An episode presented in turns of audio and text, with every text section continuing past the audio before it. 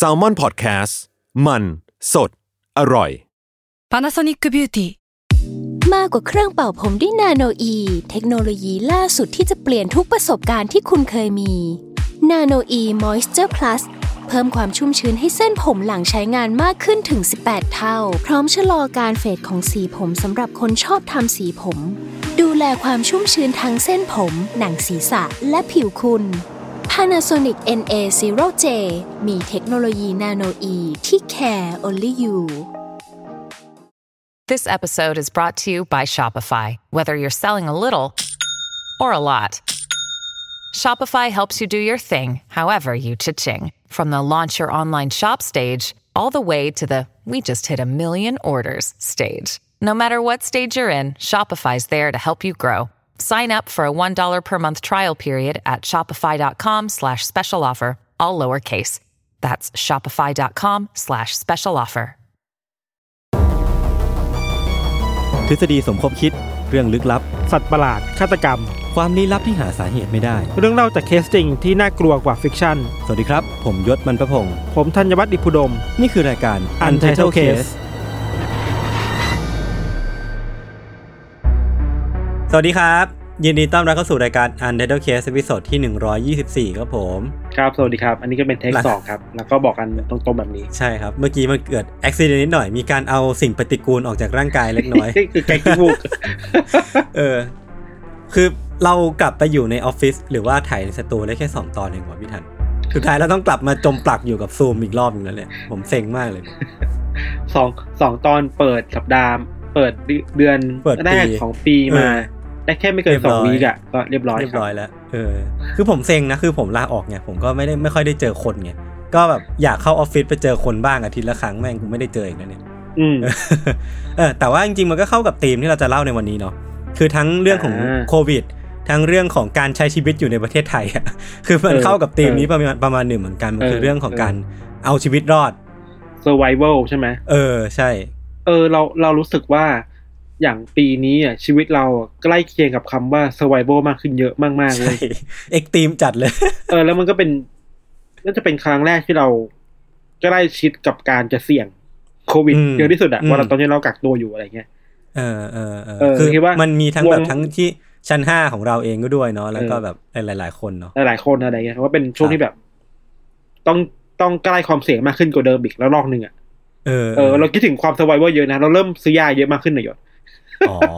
แล้วพี่ทันซื้อยาอะไรบ้างอ่ะซื้อพวกยาแก้ไข้อะไรเงี้ยยาแก้ไข้ยาแก้ไอนู่นนี่นั่นแต่ตอนนี้ไม่มีอาการอะไรเลยนะไม่มีอาการอะไรเลยเว้ยเผื่อไว้อ่ะเตรียมตัวไว้ก่อนเผื่อแม่งสวยขึ้นมาจริงๆคือเรียกว่าพี่ทันเปรียบเปรยไว้รอบนึงผมชอบมากเลยมัน PUBG อ่ะที่วงแม่งแคบลงเรื่อยๆอ่ะอันนี้คือสุดท้ายแล้วเว้ยตอนนี้แม่งวงสุดท้ายแล้วคือถ้ารอดไม่รอดแม่งวัดกันตรงนี้แหละครับโอเควันนี้ก็อย่างที่บอกไปว่าธีมของเราคือการเอาชีวิตรอดนะครับซึ่งผมกับพี่ธันก็เตรียมมาคนละเรื่องเหมือนกันวันนี้พี่ธันเป็นคนเริ่มก่อนครับครับเวลาเราได้ธีมนี้มายศ Survival มันคือการมีชีวิตรอดใช่ไหมเราคิดถึงหลายๆอย่างเช่นเอาชีวิตรอดจากสัตว์ร้ายจากภัยธรรมชาติจากฆาตกรน่ะครับแต่ว่าเราก็กลัวมันจะแบบคนรู้เยอะแล้วอ่ะจริงๆคือหาไม่ได้ครับพูดไปงั้นนะเท่ๆไปก็เลยคิดถึงอันหนึ่งเว้ยอย่างในไทยเองหรือในเมืองนอกมันมีสิ่งที่เรียกว่า Escape Room อ่ะยศเคยเล่นป่ะเคยแล้วมันก็จะมีเป็นธีมหนังด้วยนะแบบอารมณ์ประมาณเนี้ย Escaping Room ถ้ามันเป็นเกมคือเราต้องเข้าไปในห้องนึงแล้วต้องทำสิ่งต่างๆเพื่อที่จะออกมาจากห้องให้ได้อ่ะภายในเวลาจำกัดอ่ะสนุกอย่างในเมืองนอกมันมีเยอะมากๆเลยนะแล้วมันมีหลายแบบอะครับครับแต่บางอย่างมันก็ไม่ได้เชิง Escape Room ขนาดนั้นเนาะมันคือเข้าไปทัวร์ในบ้านเข้าไปทัวร์ในห้องนึงเราต้องเผชิญกับประสบการณ์แปลกๆในห้องนั้นน่ะแล้วเพื่อเอาตัวรอดออกมาให้ได้ครับเรื่องนี้เหมือนกันเว้ยคือในอเมริกามันมีสิ่งที่เรียกว่า Escape Room ด้วย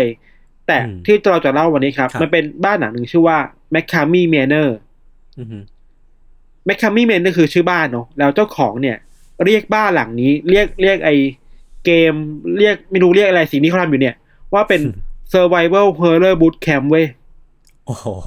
ชื่อไม่คุ้นเลือดสาดอ่ะตั้งชื่อคือเป็นผมไม่ไปแน่นอนอ่ะกลัว แล้วไอ้ Survival Horror Bootcamp ที่ Macamy Manor เนี่ยไม่เก็บค่าเข้าเลยเว้ยเฮ้ยคือเรียกว่าเปิดฟรีอย่างเงี้ยเหรอเปิดฟรีทุกคนเข้าไปแล้วก็เชื้อเชิญให้คนเข้ามาทัวร์ในบ้านอย่างหลังเนี่ยเป็นเวลา8ชั่วโมงอะยศแต่มันมีคำท้ายนะว่าถ้าใครอยู่ในบ้านหลังนี้ได้เกิน8ชั่วโมงอะเอาเงินไปเลย $20,000 ดอลลาร์เว้ยหรือประมาณ 660,000 อ่ะโหยก็เยอะนะแล้วเปิดฟรีอ่ะนี่หนูว่าแปลว่ามันต้องมั่นใจตัวเองขนาดไหนว่ามันจะมีคนที่ทำไม่ได้เยอะอ่ะอย่างไรก็ตามครับไอ้การที่จะเข้าไปในไอ้บ้านหลังนี้ได้ยศมันมีกฎคือว่าผู้เข้าร่วมเกมอ่ะเราไม่รู้ว่าเรียกว่าผู้เข้าร่วมเกมได้ไหมผู้ที่อยากเข้าไปทัวร์ในบ้านแล้วกันเนาะต้องมีสุขภาพที่แข็งแรงเว้ยทั้งด้านร่างกายจิตใจแล้วก็ต้องมีอายุเกิน21ปีขึ้นไปแล้วถ้าคุณอยากเข้าไปในทัวร์บ้านหลังเนี้ยต้องส่งประวัติตัวเองอ่ะไปให้เจ้าของบ้านตรวจสอบอย่างลึกซึ้งเว้ยว่าคุณแบบผ่านหรือเปล่าอ่ะคือไอการเข้าบ้านหลังนี้ได้มันผ่านระบบอินไวท์อ่ะครับแล้วข้อตกลงหนึ่งคือว่าเมื่อเข้าไปในบ้านหลังนี้แล้วเหมือนหรือว่าตกลงที่จะเล่นแล้วอ่ะต้องถูกวิดีโอถ่ายตลอดเวลาเลยเว้ยเหมือนพวกแบบ Big Brother พวก AF อะไรเงี้ยตั้งแต่ก่อนเข้าบ้านน่ะจนถึงแบบสุดท้ายครับครับสิ่งสำคัญคือว่าการที่จะเข้าบ้านหลังนี้ได้ยศนอกจากมีคุณสมบัติอย่างที่เราบอกไปแล้วอ่ะมันมีข้อตกลงขนาดความยาวประมาณ40หน้าที่ต้องอ่านและเซ็นยินยอมก่อนเข้าไปในบ้านเว้ยโหยากเหมือนกันนะกว่าจะได้ $20,000 ดอลลาร์40หน้าคือเป็น100ข้อยศแล้วคนที่อ่านแล้วเซ็นยินยอมเท่านั้นถึงจะเข้าไปในบ้านหลังนี้ได้อ่ะครับจริงๆไอ้ข้อตกลงเนี่ย40หน้าเนี่ยมันก็ถูกปกปิดเป็นความลับคือก็แบบไม่ค่อยอยากเปิดกันน่ะกลัวคนแบบหมดสนุกอ่ะเนาะแต่ว่าในอินเทอร์เน็ตใน Twitter ใน IG อ่ะมันก็มีคนแชร์เยอะคือคนที่เคยเข้าไปแล้วอ่ะแล้วไปเซฟไฟล์มาได้ว่ามันมีข้ออะไรบ้างเว้ยเราอ่ะเลือกมาประมาณ10ข้อเอามารีไลท์ใหม่นะให้มันแบบดูว่า10ข้อเนี่ยก่อนเข้าบ้านคุณต้องเจออะไรบ้างอ่ะข้อที่1เว้ยมันบอกว่าผู้เข้าร่วมเกมอ่ะต้องเข้าใจและยอมรับว่าการเข้าไปทัวร์ในบ้านหลังเนี่ยครับมันอาจทำให้ศีรษะของตัวเองอ่ะได้รับผลกระทบกระเทือนจากอุปกรณ์บางอย่างได้เว้ยเหี้ยโหเตือนกันงี้เลยเหรอวะกูไม่ไปแล้วเนี่ยกฎข้อที่2คือว่าผู้เข้าร่วมเกมต้องเข้าใจว่าต้องใช้เวลาร่วมกับเจ้าของบ้านหลังนี้รวมถึงสตาฟคนอื่นๆของบ้านเนี่ยและต้องเข้าใจด้วยนะว่าเจ้าของบ้านและสตาฟน่ะมีความหวังดีกับผู้เข้าร่วมเกมตลอดเวลาเลยเว้ยและต้องยินยอมให้เจ้าของบ้านและสตาฟท้าทายผู้เข้าร่วมเกมทางด้านร่างกายและจิตใจคือแบบอะไรของมึงนี่อยากรู้แล้วว่าในเกมมันเป็นไงอ่ะ ข้อที่3นะข้อที่3บอกว่าในตลอดเวลาที่อยู่ภายในบ้านหลังนี้ครับผู้เข้าร่วมเกมต้องยินยอมและพร้อมให้คนในบ้านข่มขู่กดดันอย่างถึงขีดสุดอ่ะและกดดันไปเรื่อยๆแม้ว่าผู้เข้าร่วมเกมจะบอกว่าขอยอมแพ้แล้วก็ตามอ่ะอะไรวะเนี่ยนี่มันบ้านอะไรวะแล้วทางนี้ต้องเข้าใจด้วยนะว่าการถูกข่มขู่ให้กลัวจนเกิดอาการแพนิคนั้นน่ะไม่ถือว่าเป็นอาการบาดเจ็บที่ร้ายแรงจนต้องออกจากบ้านแปลว่ามันร้ายแรงได้มากกว่านั้นน่ะคือมันมีขีดมาตรฐานความร้ายแรงที่มันสูงกว่านั้นใช่ไหมเพดานมันสูงมาก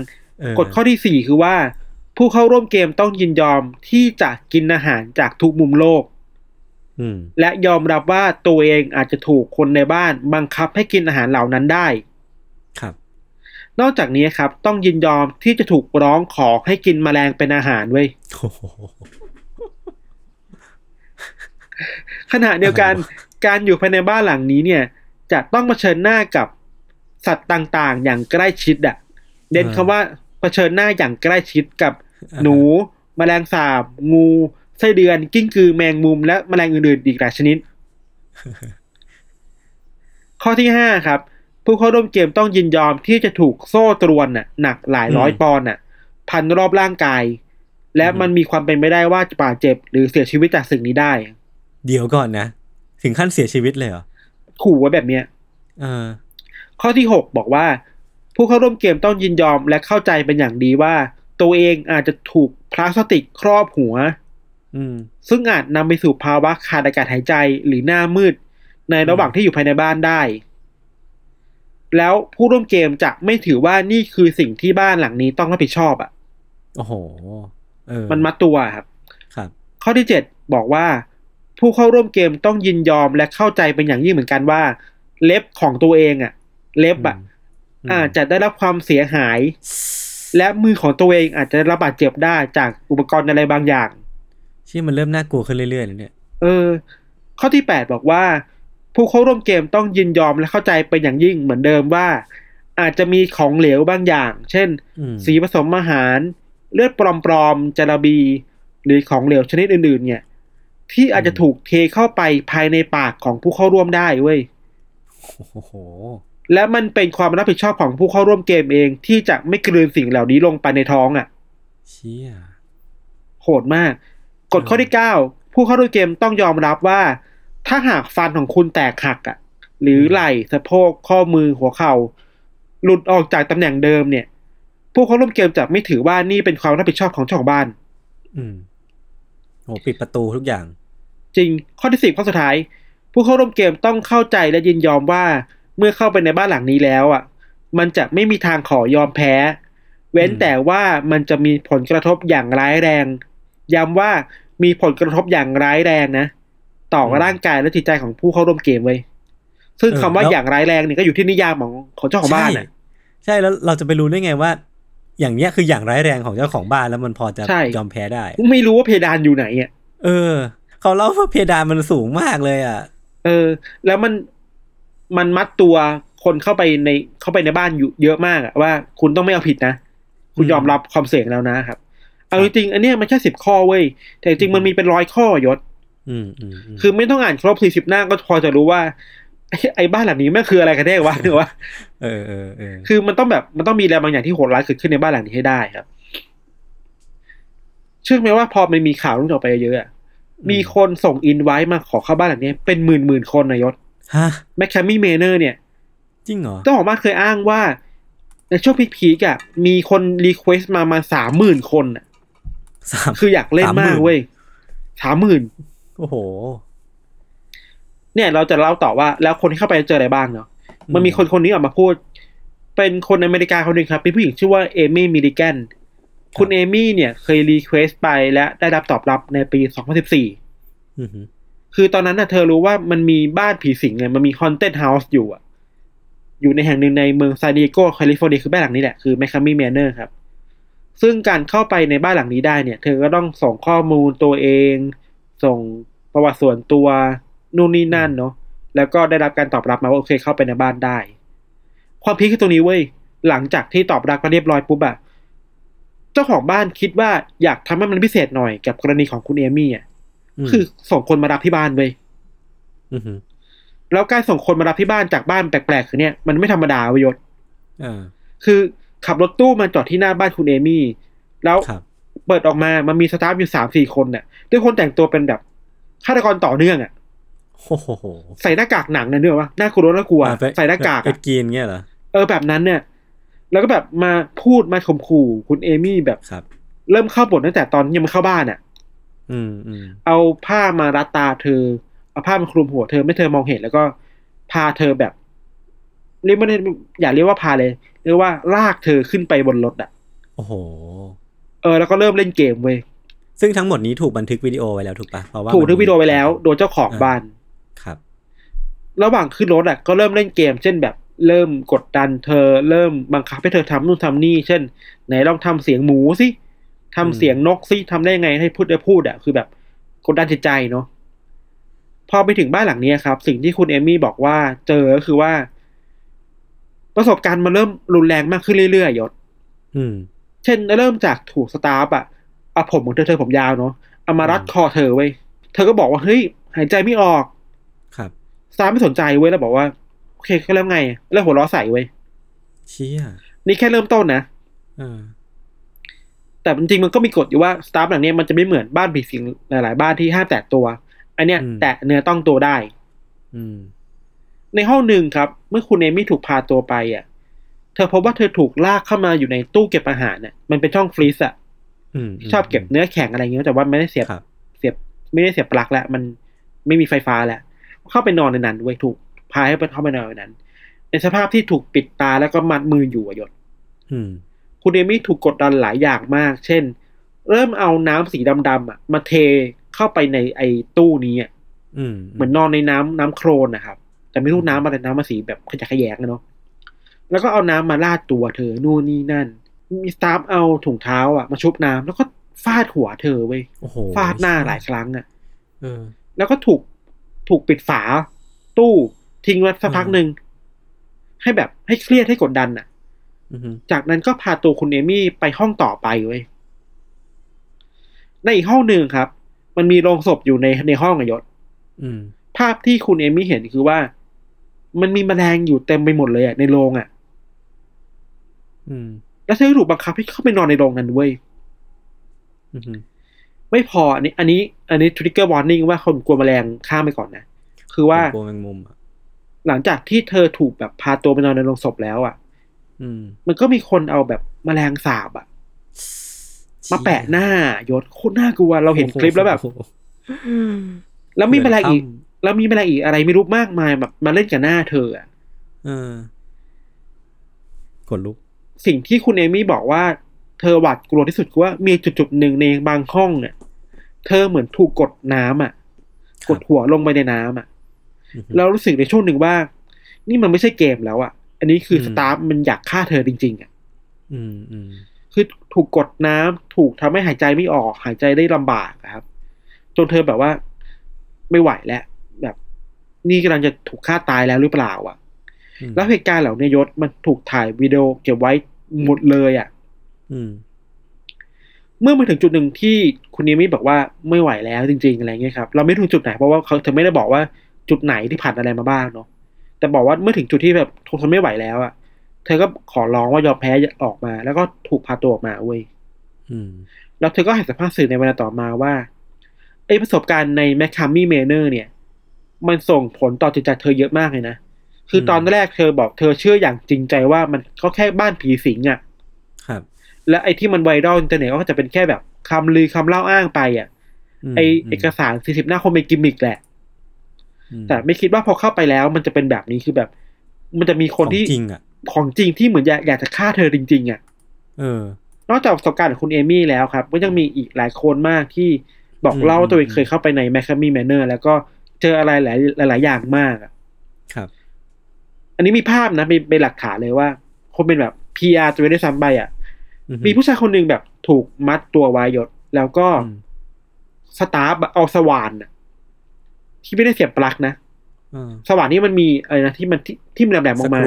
สกรูอ่ะไปยัดปากเว้ยเชี่ยคือแบบยิงเข้าไปในปากแบบนี้จ่อเข้าไปในปากอ่ะ What the fuck คือโหดมากอันนี้ก็เคสหนึ่งบางคนคือถูกนัดตัวเหมือนกันแล้วเอากรงอ่ะเหมือนที่เห็นในหนังเรื่องซอป่ะกรงมาครอบหัวแล้วก็ปล่อยแมลงเข้าไปในกรงนั้นเว้ยโอ้โหโหดจังวะคือมันโหดมากบางคนคือช็อกมากๆแล้วก็หลายๆคนก็บอกมาว่าเนี่ยออกมาแล้วก็ได้รับบาดแผลตามร่างกายหลายจุดนะครับซึ่งก็มีคนที่รู้สึกฟินนะ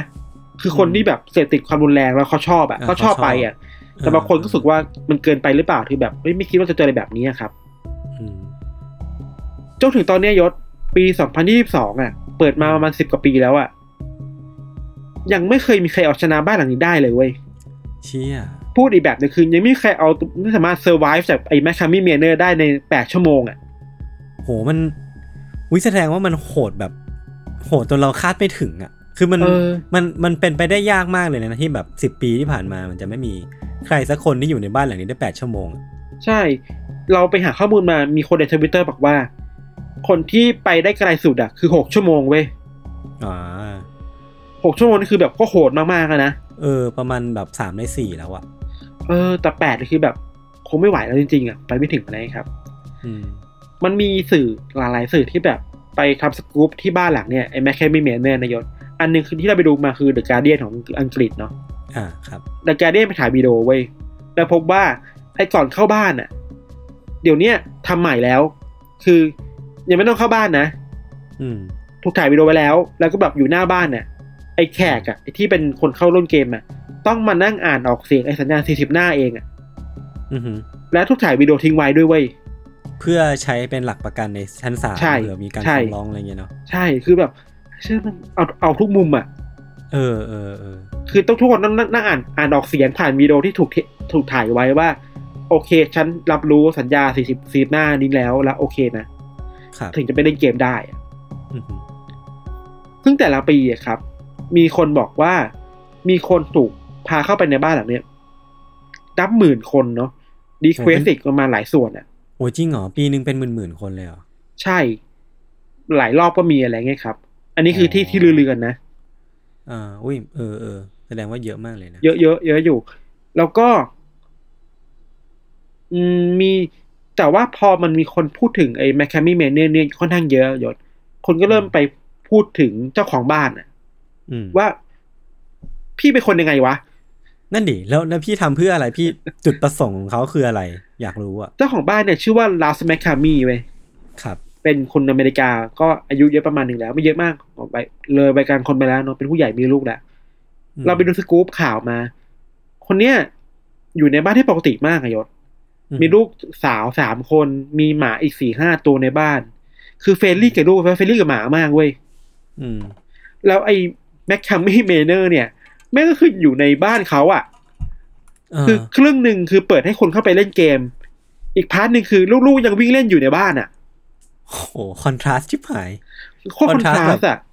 คอนทราสต์สุดๆอ่ะคำถามพี่ยศถามว่าแล้วทำไมเพื่ออะไรอ่ะเขาค่อยตอบเว้ยไม่รู้ว่าตอบจริงจังหรือตอบเล่นๆนะเขาตอบว่าเขาอยากทำให้คนอ่ะจดจำเขาได้เว้ยแค่นี้เลย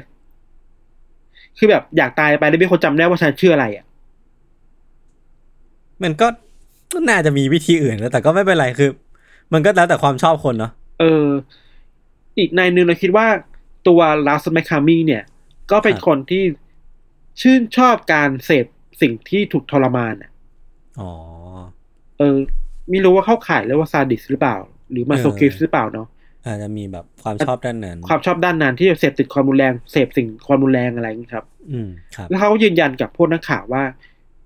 นี่ก็ค่อยเกมอ่ะแต่ในชีวิตจริงอ่ะเขาไม่เคยออกไปถอดนิ้วใครไม่เคยไปทุบใครไม่เคยไปทำให้ใครตายนะเขาคลีนมากเลยแล้วที่ผ่านมาคือแทบไม่เคยถูกคดีความฟ้องร้องเลยขนาดนั้นอ่ะรอดมาตลอดอ่ะแต่ที่เราตะชี้คือก็รอดไม่ได้เพราะมันมีสัญญา40หน้าแล้วไงที่คุณแบบมัดตัวไปแล้วว่าคุณยังคุณก็รอดอ่ะคำถามนึงไม่ทันคือมันเคยมีคนเสียชีวิตไหมไม่มีครับไม่มีใช่ไหมไม่มีครับข้อมูลอย่างเป็นทางการคือไม่มีครับโอเคมีเคสเดียวฟ้องร้องนิดหน่อยอาจจะมีบ้างใช่มีเคสเดียวที่ลาสบอกว่าที่สุดคือมีคนเป็นโรคหัวใจอ่ะเกิดอาการขึ้นในระหว่างที่เล่นเกมอยู่อะไรเงี้ยแต่ไม่รู้ว่าโมหรือเปล่าแต่ก็มีการนั้นอยู่ครับแต่ว่าเท่าที่หาข้อมูลมาคือยังไม่มีใครตายเลยเว้ยมันมีคนที่แบบไปถ่ายตอนที่ไอ้ลาสเนี่ยกำลังนั่งคอมเมนต์ใน YouTube อ่ะแล้วคอมเมนต์ใน YouTube ของช่องก็เหมือนยศเลยอ่ะมีแต่คนถามว่ามีใครตายหรือยังเจ้าของบ้านเป็นฆาตกรต่อเนื่องหรือเปล่าอะไรเงี้ยที่เขาบอกว่า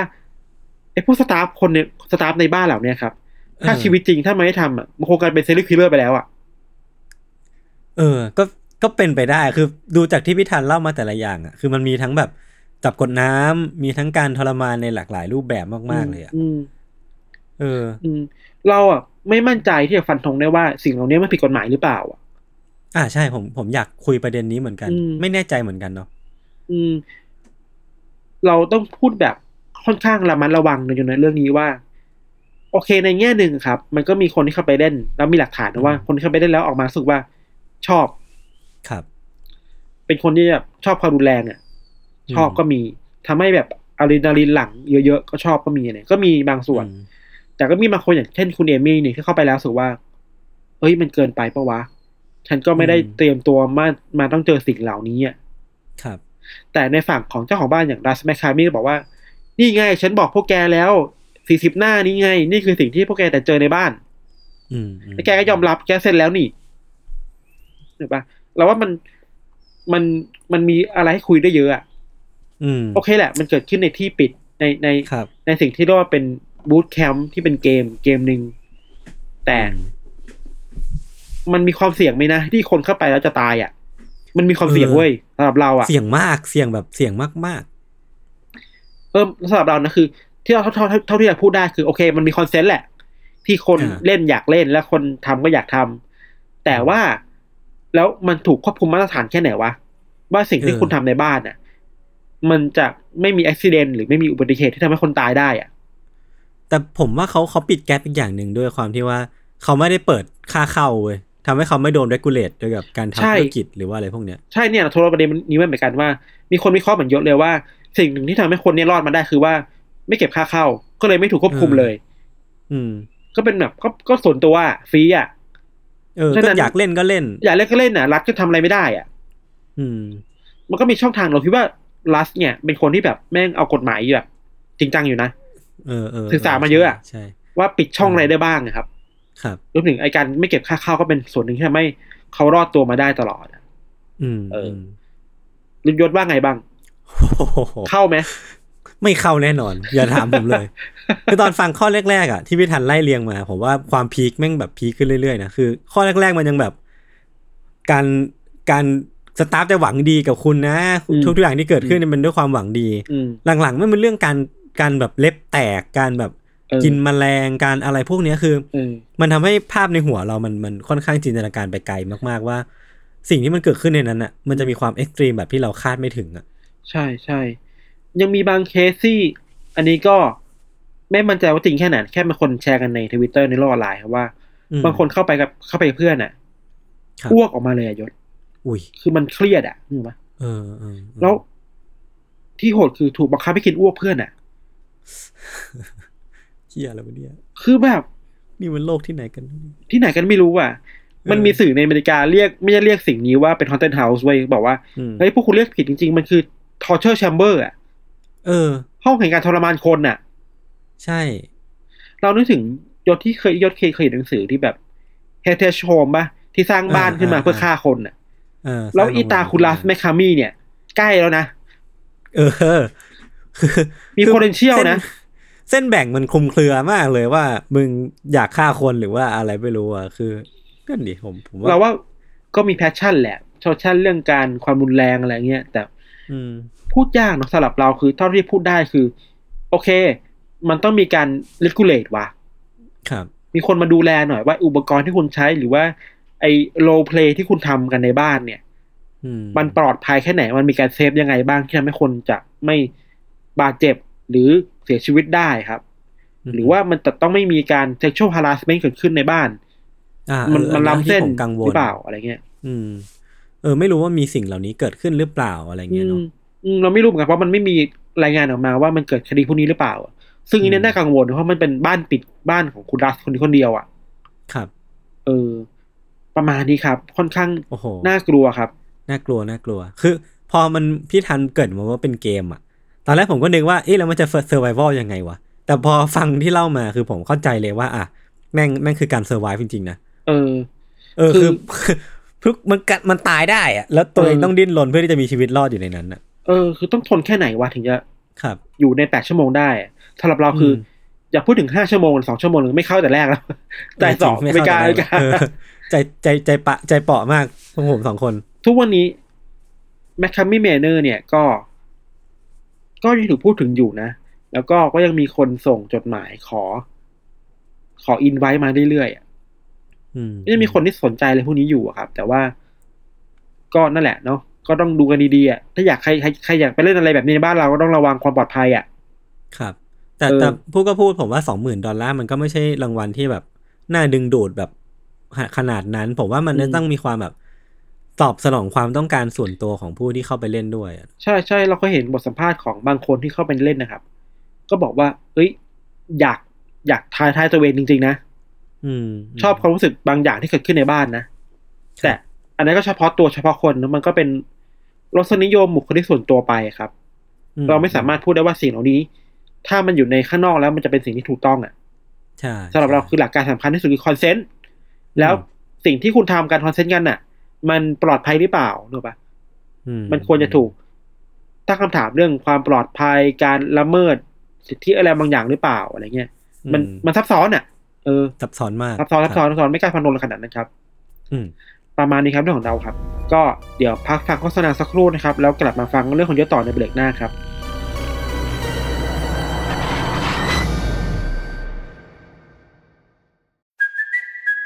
Kaylee Cuoco for Priceline. Ready to go to your happy place for a happy price? Well, why didn't you say so? Just download the Priceline app right now and save up to 60% on hotels. So whether it's Cousin Kevin's Kazoo Concert in Kansas City, go Kevin, or Becky's Bachelorette Bash in Bermuda, you never have to miss a trip ever again. So download the Priceline app today. Your savings are waiting. Go to your happy place for a happy price.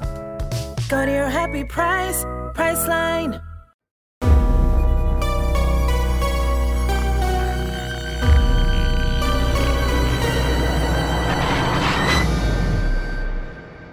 โอเคกลับมาอยู่ในเบรกที่2ของรายการ Untitled Case นะครับจากที่น่ากลัวมากๆฟังเรื่องไม่ทันไปคือแม่งเป็นเกมที่ผมว่าลุ้นระทึกสัสๆเลยแต่ว่าเรื่องที่ผมกำลังจะเล่าอ่ะมันน่าจะเป็นแบบไม่ใช่เกมแล้วแต่ว่าเป็นการเอาชีวิตรอดในชีวิตจริงที่มีความแบบค่อนข้างสโลว์เบิร์นประมาณนึงอ่ะคือมันแบบไม่ได้หวือหวาอะไรขนาดนั้นแต่ว่ามันมีความกดดันมันมีอะไรหลายๆอย่างที่ผมจะค่อยๆเล่าไปละกันอาจจะมีความยาวประมาณนึงเหมือนกันแต่ว่าก็จะพยายามข้ามดีเทลที่ไม่ค่อยจำเป็นไปนะครับครับนี่คือเรื่องราวการเอาชีวิตรอดของผู้ชายคนหนึ่งครับคือในช่วงที่เกิดเหตุอ่ะเขาอายุ27ปีมีชื่อว่าแอรอนรัลสตันผมเรียกเขาคุณแอรอนละกันนะครับครับคือโดยพื้นเพอ่ะคุณแอรอนเขาเป็นคนอเมริกันที่เกิดที่โอไฮโอในปี1975คือเขาเนี่ยเกิดในครอบครัวที่อบอุ่นประมาณนึงแล้วก็มีฐานะค่อนข้างดีคือเขามีโปรไฟล์ดีเลยแหละคือจบจากสาขาที่เรียกว่า Mechanical Engineering ที่ทั้งอเมริกาใบหนึ่งแล้วก็ไปจบที่ปารีสอีกใบหนึ่งก่อนที่จะไปทำงานที่ Intel ก็คือเป็นบริษัท IT ชื่อดังเนาะที่แล้วก็ทำงานในตำแหน่ง Mechanical Engineer แต่ว่าหลังจากที่เขาทำงานไปได้ประมาณ5ปีไม่ทันคือแบบเบิร์นเอาท์สุดๆเลยคือเขารู้สึกว่าเขาเบื่อในวิถีชีวิตการเป็นพนักงานประจำในองค์กรใหญ่ยักษ์อ่ะคือ Intel เป็นองค์กรใหญ่เนาะแล้วก็ทำงานเป็นระบบคือเขาก็รู้สึกเขาเบื่อแบบในการทำอะไรแบบนี้ก็เลยลาออกมาในปี2002ตัดสินใจลาออกมาเพื่อที่จะทำสิ่งที่มันเป็นเป้าหมายชีวิตที่ใหญ่กว่านั้นก็คือการตะลุยปีนเขาทุกลูกที่อยากปีนคือเขาเป็นคนที่มีแพชชั่นเรื่องการปีนเขาอยู่แล้วก็ตัดสินใจว่าออกมาปุ๊บกูจะปีนทุกลูกเลยที่มันมีบนโลกใบนี้คือเป้าหมายสูงสุดของเขาในช่วงสั้นๆนะครับคือการเอาชนะเทือกเขาที่เรียกว่าเดนาลีซึ่งมันเป็นเขาที่สูงที่สุดในอเมริกาเหนือครับโอเคแล้วเขาก็ได้ย้ายมาอยู่ที่เมืองแอสเพนรัฐโคโลราโดครับเพื่อทุ่มเทชีวิตให้กับการปีนเขาหลังจากนี้ให้มันเต็มที่มากขึ้นเพราะว่าเขาจะได้อยู่ในเมืองที่มันอยู่ใกล้กับเขาทั่วไปหมดอย่างเงี้ยครับคือหลังจากนั้นแอรอนเนี่ยเขาก็ได้ไปประจนภัยมาหลากหลายที่มากมายโดยตั้งเป้าว่าจะเอาชนะเทือกเขายากๆทั่วอเมริกาเพื่อเหมือนเป็นการซ้อมมือว่าถ้าสมมติว่ากูชนะเทือกเขา1 2 3 4ได้แล้วเนี่ยเดนาลีแม่งจะง่ายลงว่ะคือเขาก็เลยแบบไปด้วยตัวคนเดียวไปชวนเพื่อนๆมาบ้างแล้วก็เหมือนได้ใช้ชีวิตแบบสุดเหวี่ยงครับแบบที่อยากจะเป็นแบบที่อยากจะใช้มานานแหละแล้วก็มันมีครั้งนึงที่เขาเคยเสี่ยงโดนหิมะถล่มแบบหิมะมันจะถล่มมาทับเขาอยู่แล้วแต่ว่าเขาก็รอดมาได้แล้วก็เลยแบบไม่ได้เข็ดก็แบบไม่ได้หวั่นอะไรกับสิ่งที่มันเกิดขึ้นแล้วก็ยังคงตั้งหน้าตั้งตาปีนเขาลูกต่อๆไปอยู่ดีทีเนี้ยเรื่องมันเกิดขึ้นในปี2003ช่วงวันเสาร์ที่26เดือนเมษายนจำวันไว้ให้ดีแล้วกันนะครับว่าเนี่ยเรื่องวันแรกมันคือวันเสาร์เนาะคือเขาก็ได้ออกเดินทางอีกครั้งหนึ่งคือเขาบอกกับเพื่อนๆแล้วก็ครอบครัวครับว่าคราวนี้เขาจะออกเดินทางแล้วนะแล้วเป้าหมายของเขาเนี่ยคือไปที่ยูทาห์คือเขาบอกกับคนรอบตัวว่าแค่เนี่ยคือเขาไม่ได้บอกว่าเขาจะไปปีนเขาลูกไหนไม่ได้บอกว่าจะไปแคนยอนไหนแต่บอกว่าแค่จะไปยูทาห์ซึ่งเป้าหมายจริงๆของเขาเนี่ยคือการที่เขาจะไปตะลุยเทือกเขาบลูจอนเพื่อดูร่องรอยอารยธรรมมันมีภาพวาดฝาผนังครับพี่ทันที่มันถูกวาดไว้ในยุคก่อนประวัติศาสตร์คือมันเป็นประวัติศาสตร์ที่สวยงามแล้วก็ยาวนานแล้วก็ล้ำค่ามากๆของที่นี่เขาก็อยากที่จะไปดูด้วยตาตัวเองซึ่งตำแหน่งทางภูมิศาสตร์ของบลูจอนเนี่ยครับมันอยู่ทางตะวันออกของเมืองเวนรัฐยูทาห์แล้วก็อยู่ทางตอนใต้ของฮอสชูแคนยอนซึ่งเป็นสถานที่ท่องเที่ยวที่ค่อนข้างโด่งดังเนาะซึ่งตัวแอรอนเองสำหรับทริปเนี้ยเขาก็ไม่ได้เตรียมตัวอะไรมากมายพี่ทันคือนึกออกป่ะเวลาเราเป็นสมมุติว่าเราเลเวล50คือเราเวลเยอะมากแล้วเราไปตะลุยเขานู่นนี่ไปปีนหิมะไปนู่นนี่มาแล้วเคยเกือบตายมาแล้วการที่จะไปดูทริปประวัติศาสตร์ไปดูทริปวาดภาพวาดฝาผนังมันอาจจะไม่ใช่ทริปที่ยากอะไรมากมายสำหรับคนที่เวลเยอะขนาดนี้แล้วเขาก็เลยไม่ได้เตรียมตัวอะไรมากแบบไม่ได้เตรียมแผนที่ไม่ได้วางแผนอะไรมาขนาดนั้นเขาก็พกเอาไปเท่าที่จำเป็นก็มีน้ำ3ลิตรมีบริโต้2อันมีอุปกรณ์ปีนเขาครบถ้วนแล้วก็มีกล้องวิดีโอกับกล้องดิจิตอล แล้วก็ขับรถไปแล้วก็ขี่จักรยานไปต่อถึงที่อุทยานแล้วก็ลงไปแล้วก็ออกเดินทางทันทีซึ่งระหว่างการออกเดินทางวิถีระหว่างเดินทางไปยังเป้าหมายที่เป็นภาพวาดฝาผนังอ่ะมันก็ค่อนข้างเป็นระยะทางที่ไกลพอสมควรแต่ว่ามันก็เป็นระยะทางที่ค่อนข้างน่าเบื่อเนาะคือมันก็มีแบบมีแต่นึกภาพแบบพวกอุทยานแกรนด์แคนยอนเลยพวกเนี้ยมันก็จะมีแต่หินสีส้มๆแดงๆหรือว่าทรายแล้วก็อากาศแห้งๆอะไรเงี้ยคือเขาก็เดินไปเรื่อยๆแล้วก็แบบคิดอะไรนั่นนี่ไปเรื่อยคิดถึงครอบครัวคิดถึงการผจญภัยที่ผ่านมาแล้วก็แอรอนเนี่ยระหว่างที่กำลังเดินอยู่เขาก็ไปเจอกับผู้หญิง2คนที่เป็นนักท่องเที่ยวอีกกลุ่มหนึ่งที่เขาไปบังเอิญเจอกลางทางคือทั้ง2คนนี้มีชื่อว่าคริสตี้แล้วก็เมแกนเป็นเพื่อนกันนะครับคือตามภาษานักเดินทางไม่ทันคนที่ไม่รู้จักกันมาก่อนน่ะก็สามารถเป็นเพื่อนกันได้เพราะว่าคนส่วนใหญ่แล้วเขาแบบไปเที่ยวอ่ะเขาก็มักจะ make friend หรือว่าแบบไปทำความรู้จักคนนู้นคนนี้เป็นเรื่องปกติอยู่แล้ว small talk ระหว่างทางกันอะไรอย่างนี้เนาะใช่ๆก็ได้กลายเป็นเพื่อนกันแล้วก็เดินรูทนี้ไปด้วยกันเพราะว่ายังไงก็ต้องเดินไปด้วยกันอยู่แล้วแล้วก็ค่อยไปแยกกันตอนปลายทางของทั้งคู่พอมันเดินไปเรื่อยๆสนิทสนมกันขึ้นเรื่อยๆเนี่ยก็ไปถึงจุดหนึ่งที่มันเป็นทางแยกสำคัญแหละคือที่จุดเนี้ยแอรอนกับสาวๆสองคนนี้จะต้องแยกออกจากกันแหละเพราะว่าสาวๆสองคนนี้มาถึงจุดมุ่งหมายแล้วเขาก็จะกลับบ้านไปปาร์ตี้กันต่อแหละกำลังจะกลับไปสนุกกันส่วนแอรอนเนี่ยยังต้องไปต่อเพราะว่าเขามีจุดมุ่งหมายของเขาคือการไปดูภาพวาดซึ่งคริสตี้แล้วก็เมแกนเนี่ยที่ตอนนี้เริ่มสนิทกันแล้วอย่างที่ผมบอกเนาะเขาก็เริ่มชักชวนให้แอรอนเนี่ยกลับไปกับพวกเธอด้วยเพราะว่าแบบอยากคุยต่ออยากไปปาร์ตี้ด้วยกันแบบกลับมาด้วยกันไหมซึ่งแอรอนเองก็ปฏิเสธไปอย่างแบบใจนึงเขาก็เสียดายคือเขาก็เริ่มรู้สึกว่า2คนนี้ก็คุยสนุกดีอยากที่จะไปคุยต่อแต่ว่าเขาอ่ะเอาใจตัวเองไปอยู่ที่ภาพวาดฝาผนังแล้วอ่ะเขาก็ต้องไปให้ถึงที่นั่นให้ได้ก็เลยบอกปฏิเสธไปซึ่งมันเป็นโมเมนต์ที่ตอนนั้นน่ะตอนที่เขาตัดสินใจอย่างเงี้ยมันก็ไม่ได้อะไรเนาะแต่ว่ามันเป็นจุดที่เขามักจะย้อนนึกถึงบ่อยๆหลังจากนี้เป็นต้นไปครับสุดท้ายแอรอนเนี่ยเขาก็เดินทางไปต่อกระโดดลงเขาปีนเชือกลงหลุมแล้วก็แบบปีนป่ายไปเรื่อยๆที่บลูจอนแคนยอนเนี่ยนะครับจนไปถึงช่วงประมาณบ่ายสองบ่ายสามเขาก็ไปถึงจุดที่ drop off อีกจุดหนึ่งซึ่งเป็นจุดที่เขาต้องโหนตัวลงไปเพื่อลงไปยังแบบช่องแคบเล็กๆอันนึงเพื่อเดินทางไปต่อคือช่องแคบนี้มันเป็นเหวลึกประมาณแบบ18-12 ฟุตหรือว่าประมาณ3 เมตรกว่าๆซึ่งพอไปถึงเนี่ยแอรอนเขาก็เล็งและตามภาษานักปีนเขาเนาะเขาก็เล็งว่าแบบมองหาหินที่จะเป็นที่จับอ่ะที่จะให้เขาเนี่ยโหนตัวเองลงไปได้ภาษานักปีนเขาเขาเรียกว่าช็อกสโตนซึ่งผมเองก็เพิ่งรู้เนาะช็อกสโตนคือคือแบบเป็นหินที่เอาไว้เกาะแล้วก็ปีนป่ายแล้วเขาก็เห็นพอมองลงไปข้างล่างอ่ะเขาก็เห็นหินก้อนหนึ่งที่มันใหญ่แล้วก็หนาเหมือนยางรถยนต์เลยแล้วเขาก็คิดว่าไอ้นี่แหละหินก้อนนี้แหละที่กูจะต้องเกาะลงไปแล้วก็ลงไปข้างล่างให้ได้ซึ่งก่อนที่จะลงมือทำเนี่ยเขาก็จินตนาการในหัวแบบ image processing มาก่อนว่าอ่ะกูจะลงไปเหยียบหินนี่นะแล้วก็โดดลงไปข้างล่างต่ออีกขั้นง่ายๆไม่มีอะไรซับซ้อนเนาะคือมันก็เป็นสิ่งที่เขาทำมาตั้งแต่ไหนแต่ไรอยู่แล้วซึ่งก่อนลงก็เอาเท้าไปแตะว่าแบบมันแน่นหรือเปล่ามันอยู่กับที่หรือเปล่าซึ่งมันก็โอเคเขาก็เลยลงไปยืนบนหินก้อนนี้ครับกระโดดลงไปแล้วก็พร้อมที่จะโดดลงไปต่อแหละแต่ว่าด้วยความสัญชาตญาณบางอย่างเขาไม่กล้าที่จะโดดลงไปเพราะว่ารู้สึกว่าการโดดลงไปเนี่ยมันเสี่ยงเพราะว่าข้างล่างเนี่ยมันเป็นเหวลึกถ้าโดดลงไปผิดพลาดมันจะอาจจะเกิดอุบัติเหตุได้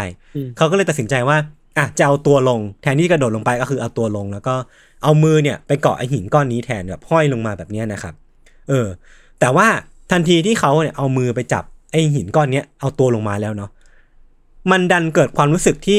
เขารู้สึกว่าหินก้อนเนี้ยพี่ทันมันเอ็นเอียงแล้วก็รับน้ำหนักของเขาแบบตอบสนองต่อน้ำหนักของเขาอะหรือว่ามันไม่มั่นคงใช่ไหมใช่คือมันไม่ควรจะมีความรู้สึกนี้เกิดขึ้นคือถ้าหินก้อนเนี้ยมันถูกฝังอยู่ในผนังแบบแน่นมากๆอะมันจะไม่เอ็นเอียงไปตามน้ำหนักของเขาเลยแต่ว่าหินก้อนเนี้ยมันแบบอยู่ดีมันก็แบบฟึบลงมาคือไอรอนเองก็แบบมีสัญชาตญาณว่าแม่งกลิ่นไม่ดีแหละเขาก็เลยโดดลงไปแบบปล่อยตัวลงมาแล้วก็ลงมายืนที่พื้นนะครับแล้วก็รู้สึกว่าอ่ะอาจจะปลอดภัยแหละแต่ว่าด้วยเซนส์บางอย่างด้วยสไปเดอร์เซนส์บางอย่างเนี่ยเขาก็แหงนหน้าขึ้นไปด้านบนไม่ทันแล้วก็เห็นว่าไอหินก้อนเนี้ยหินก้อนเมื่อกี้ที่เขาเพิ่งจับอ่ะมันกำลังตกลงมาเว้ยมันกำลังตกลงมามันก้อนใหญ่ปะไม่ก้อนใหญ่เท่ายางรถยนต์อ่ะแล้วมันก็กำลังตกลงมาแบบลงมาบนหัวเขาอ่ะคือมันหลุดออกมาจากผนังมันเป็นภาพสโลว์เลยนะพี่ทันคือสิ่งที่มันเกิดขึ้นต่อหน้าของแอรอนตอนนั้นน่ะมันเป็นภาพที่เขาบอกว่ามันเหมือนเป็นภาพสโลว์โมชั่นเลยคือเขารู้ทันทีว่าเขาไม่สามารถหลบหินก้อนนี้ได้เพราะว่าถ้าเขากระโดดหลบอ่ะ มันมีโอกาสที่เขาจะตกลงไปยังเหวลึกด้านล่างที่มันแบบลึกแบบไม่มีที่สิ้นสุดแล้วเขาจะเสียชีวิตนั่นแปลว่าหนทางเดียวที่เขาจะทำได้คือเขาต้องเอามือที่เขามีอยู่สองข้างเนี่ยพยายามที่จะปัดหินก้อนยักษ์เนี่ยออกไปซึ่งเขาก็ทำจริงๆเนาะเขาเอามือซ้ายเนี่ยไปปัดไอหินก้อนนี้ก่อนแต่ปรากฏว่ามือซ้ายของเขาเนี่ยโดนหินแล้วก็ความหนักความใหญ่ของมันเนี่ยปัดจนกระเด็นเลยไม่ทันเป็นภาพสโลว์แบบปิวไปกระเด็นอย่างเงี้ยแล้วสุดท้ายในหินก้อนนี้มันก็หล่นลงมาแล้วก็มาบดข้อมือข้างขวาของเขาเนี่ยเข้ากับกำแพงเหวสองข้างนี้เพื่อให้เห็นภาพชัดมากขึ้นเนาะคือเหวตอนนี้ที่แอรอนอยู่มันเป็นช่องแคบมีผนังสองข้างแล้วหินก้อนนี้มันหล่นลงมาทับอยู่ตรงกลางระหว่างช่องแคบ2อันนี้พอดีและตอนนี้ข้อมือของเขาเนี่ยถูกเบียดจากหินก้อนนี้เข้ากับกำแพงซึ่งความวุ่นวายมันเกิดขึ้นในเวลาไม่นานไม่ทันจากนั้นมันก็ตามมาด้วยความเงียบสงัดเพราะว่าแอรอนเองเขาก็ไม่สามารถที่จะ react กับสิ่งที่มันเกิดขึ้นตรงหน้าได้เร็วขนาดนั้นน่ะเขาไม่สามารถประมวลผลได้ว่ามันเกิดอะไรขึ้นวะซึ่งพอตั้งสติได้ครับเขาก็พยายามที่จะเอาตัวเองออกไปจากที่นี่พยายามที่จะลุกออกไปแล้วก็แบบเดินทางไปต่อเพราะว่ามันเกิดอาการช็อกเนาะแต่ว่าเขาไม่สามารถเอาตัวเองออกไปได้เพราะว่าตอนเนี้ยมือเขาติดอยู่กับที่อ่ะคือมือเนี่ยมันถูกหินบดจนแนบเนียนเข้าไปกับกำแพงไม่ทันคือมันแทบจะไม่มีช่องว่างระหว่างข้อมือกับหินแล้วก็กำแพงเลยมันถูกเบียดเข้าไปอย่างเงี้ยกระดูกนี่คือเรียกได้ว่าเละเป็นชิ้นๆนะครับแล้วก็ไม่ว่าเขาพยายามที่จะดึงแขนออกมาเท่าไหร่พยายามที่จะดึงมือออกมาจากหินก้อนนี้เท่าไหร่มันก็ไม่สามารถดึงมันออกมาได้เลยไม่มีทีท่าว่าจะขยับเลยคือช่วงแรกอะครับเขาพยายามที่จะใช้อะดรีนาลีนที่มันมักจะหลั่งออกมาตอนที่เรา alert เนาะพยายามใช้แบบแรงดึงขั้นสุดอะในการสะบัดตัวเองให้หลุดออกมาจากหินก้อนเนี้ยแต่ว่าไม่ว่าจะออกแรงเท่าไหร่หรือว่าดึงแรงแค่ไหนมันก็ไม่ขยับเลยไม่ทันทำให้เขาต้องกลับมาตั้งสติอีกทีนึงแล้วก็ยืนคิดสักพักนึงว่ากูจะเอายังไงต่อดีวะมานั่งคิดแผนที่ถี่ถ้วนว่าจากทรัพยากรที่มีจากของที่เอามาเนี่ยมันก็ไม่ได้เยอะอะไรมากมายเนาะเขาก็ต้องมานั่งคิดถึงวิธีที่จะเอาตัวเองออกไปจากที่นี่ให้ได้หรือว่าที่มันจะซิมเปิลกว่านั้นคือไม่ต้องออกไปจากที่นี่ก็ได้แต่ว่าต้องมีชีวิตรอดจนกว่าจะมีคนมาเจอยื้อเวลาใช่ยื้อเวลาก็คือต้องเลือกระหว่างที่จะออกไปจากที่นี่หรือว่ายื้อเวลาจนกว่าจะมีคนมาเจอมันคือการประเมินความเสี่ยงให้ตัวเองถูกต้องเนาะใช่ๆๆซึ่งสถานการณ์ที่ตอนนี้เขาประเมินให้กับตัวเองครับพี่ทันคือตอนนี้เขาบอกว่าข้อมือขวาของเขาเนี่ยมันอยู่ในสภาพที่แย่มากคือหมดหวังแล้วแหละว่ามันจะต้องขยับได้หรือว่าอะไรพวกนี้คือมันถูกบดเข้ากับกำแพงแล้วก็ไม่สามารถเอาออกได้แล้วก็อีกคอนดิชันหนึ่งครับคือเขาเนี่ยอยู่ในสถานที่ที่ไม่ค่อยมีคนเดินผ่านมันเป็นสถานที่ที่ค่อนข้างนิชแล้วก็แบบไม่ค่อยมีคนมานานๆทีจะมีคนเดินผ่านสักทีนึงแล้วตัวเขาเองไม่ทันคือเขาดื้อเว้ยคือเขาแบบชะล่าใจไม่ได้บอกใครเรื่องแพลนการเที่ยวนี้เลยคือไม่มีใครรู้บนโลกเนี้ยรู้ว่าเขามาอยู่ที่บลูจอนแคนยอนเนี้ยครับทั้งครอบครัวเพื่อนๆแฟนหรือว่าอะไรพวกเนี้ยไม่มีใครรู้เลยว่าตอนเนี้ยแอรอนอยู่ที่ไหนนั่นแปลว่าความหวังที่จะมีคนส่งคนมาช่วยที่เนี้ยแม่งแทบจะเป็นศูนย์เพราะไม่รู้ว่าเขาหายไปไหนถูกป่ะใช่ใช่ใช่ใช่มันก็มาถึงจุดต่อไปที่เขาจะต้องมานั่งวางแผนแล้วครับคือเขาก็เริ่มหยิบข้าวของที่เขามีตอนนี้ในกระเป๋าออกมาทีละนิดเอามาทีละชิ้นนะครับเดี๋ยวผมทบทวนแล้วกันว่าเขามีอะไรบ้างคือเขามีเบอร์ริโต้ถั่ว2อันอันนี้เขาพกมาเพื่อเป็นเสบียงอาหารคือเขาก็ประเมินแล้วว่าไอ้2อันเนี้ยมันน่าจะประมาณ500กิโลแคลโดยประมาณแล้วก็มีเครื่องเล่นซีดีฐานสำรองซึ่งอันนี้แม่งไม่ใช่ไม่สามารถช่วยอะไรได้แล้วก็มีกล้องวิดีโอที่เขาก็มักจะพกไปไหนมาไหนอยู่แล้วอันนี้ก็ไม่สามารถช่วยอะไรได้เช่นกันอันนึงที่พอจะมีหวังเนี่ยคือ multi use tool multi use คือมันจะเป็นมีดแบบมีดที่มันเป็นหลายๆอย่างคือเป็นมีดพับแล้วก็แบบสามารถมีอุปกรณ์เยอะแยะมากมายเนี่ยครับคล้ายๆกับ combat knife ป่ะใช่ๆๆอะไรประมาณนั้นอันเนี้ยแม่งดูมีหวังดูแบบดูใช้งานได้แล้วก็อีกอันนึงคือไฟฉายติดหัวเนี่ยก็น่าจะใช้ตอนกลางคืนได้แต่ว่าที่สำคัญคือเขามีอุปกรณ์ปีนเขาครบถ้วนไม่ทันคือมีทั้งตะขอมีทั้งเชือกมีทั้งอะไรนู่นนี่เยอะแยะมากมายแล้วก็ด้วยชุดไอเทมเริ่มต้นประมาณเนี้ยแอรอนจะต้องเริ่มภารกิจเอาชีวิตรอดอย่างที่เขาอาจจะไม่ได้เต็มใจนักเท่าไหร่ครับในวันแรกที่เขาติดอยู่ที่เนี่ยไม่ทันเดี๋ยวผมจะค่อยๆเล่าไปทีละวันแล้วกันนะครับอาจจะมีความยาวนิดนึงคือวันเนี้ยเป็นวันเสาร์เขาก็ใช้เวลาส่วนใหญ่ไปกับการวางแผนครับว่า คิดหาความเป็นไปได้หลายๆทางว่าเขาจะออกไปจากที่นี่ยังไงได้บ้างอันแรกที่เขาคิดออกเนี่ยคือการใช้มัลติทูลนี่แหละคือที่เป็นมีดทำให้หินบริเวณข้อมือขวาของเขาเนี่ยครับมันแตกออกแล้วก็เกิดช่องว่างพอที่เขาจะดึงมือออกมาได้อันนี้ก็เมคเซนส์เนาะพอเป็นไปได้อันที่สองคือการที่จะทำระบบรอกในการดึงหินก้อนนี้ขึ้นไปโดยใช้น้ำหนักตัวเองเนี่ยเป็นตัวถ่วงดุลคือเขาจะหาที่นึงเป็นการยึดเหนี่ยวแล้วก็ผูกเชือกไว้กับหินก้อนนี้แล้วก็เอาตัวเองเนี่ยในการดึงให้หินก้อนนี้มันออกมาแล้วก็ดึงมือออกมาอันนี้ก็เป็นอีกความเป็นไปได้หนึ่งครับที่เขาคิดออกแต่ว่าเขาเลือกที่จะไม่คิดถึงมันก่อนดีเลย์มันไว้ก่อนเดี๋ยวผมจะค่อยๆกลับมาแล้วกันนะครับคือเขาก็เริ่มต้นจากการลองออปชันแรกก่อนเนาะคือการลองทำลายหินบริเวณข้อมือก่อนด้วยการเอามีดเนี่ยแทงไปตรงนั้นซ้ำๆแทงแบบสิ้นคิดประมาณนึงอะแทงมาเรื่อยๆเพราะว่าเขาไม่มีออปชันที่ดีกว่าแหละเขาก็ใช้มีดแทงแล้วก็ลองหลายวิธีติดต่อกันลองทั้งแบบเอามีดมาอย่างนี้เนาะแล้วก็ใช้ปากคาบหรือว่าใช้ตัวดันไว้แล้วก็เอามือที่เหลืออยู่ข้างนึงอะเอาหินมากระเทาะกับมีดอีกทีนึงเพื่อเสริมแรงให้มันนะครับหรือแม้กระทั่งว่าลองใช้หินเคาะอะไรเงี้ยมันก็เขาก็ลองไปเรื่อยๆจนหลายชั่วโมงติดต่อกันแบบหลายชั่วโมงผ่านไปจนมือซ้ายเขาปวดไปหมดแหละเวลากลางคืนมันก็มาถึงแล้วเขาก็ทำงานหนักข้ามคืนเลยไม่ทันคือเขาก็เอามีดเนี่ยกระเทาะไปเรื่อยๆจนแบบช่วงเวลากลางคืนมาถึงความหนาวเหน็บมาถึงเขาก็อาศัยไอ้การออกแอคชั่นเนี้ยในการสร้างความอบอุ่นให้กับร่างกายพอดีคือพอช่วงเวลามันผ่านไปเช้ามาถึงอ่ะเขาก็มานั่งดูว่าไอ้ process ที่เขาทำไปหรือว่าความคืบหน้าของการกระเทาะหินน่ะมันไปถึงไหนแล้วอ่ะปรากฏว่ามันแทบไม่มีอะไรคืบหน้าเลยพี่ทัน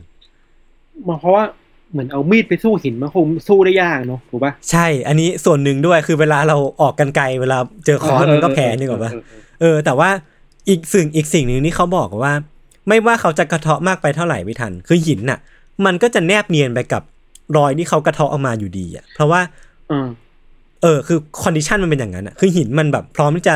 ซึมเข้าไปในข้อมือของเขาแบบลึกขึ้นเรื่อยๆไม่ว่าเขาจะออกเท่าไหร่ครับครับเวลาผ่านไปครับจนเช้าวันอาทิตย์มาถึงวันแรกผ่านไปแล้วเนาะแม้ว่าเขาจะไม่ได้นอนทั้งคืนเลยพี่ทันแต่ว่าเขาก็ได้รับแรงกระตุ้นจากความเจ็บที่ข้อมือแล้วก็มือซ้ายด้วยที่เขาแบบกระเทาะหินทั้งวันเนาะแล้วก็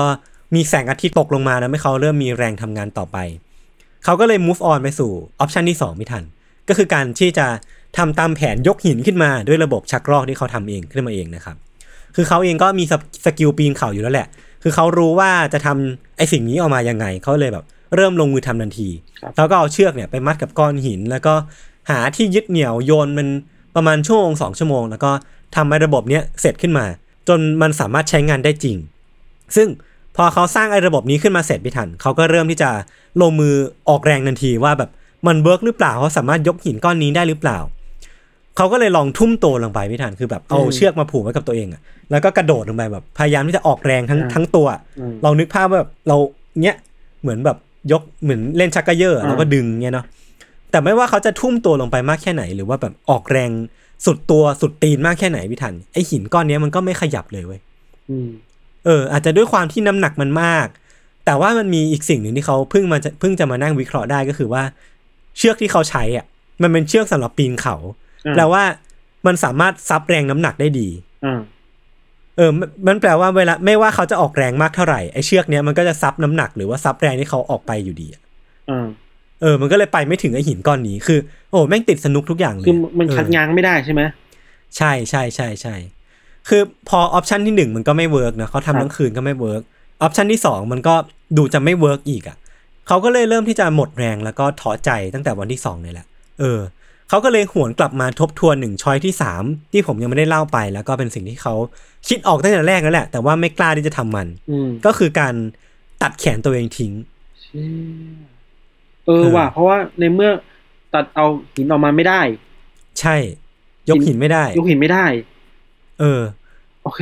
มันก็เหลือช้อยเดียวแล้วที่เขาจะสามารถเอาตัวเองออกไปจากที่นี้ได้ก็คือการ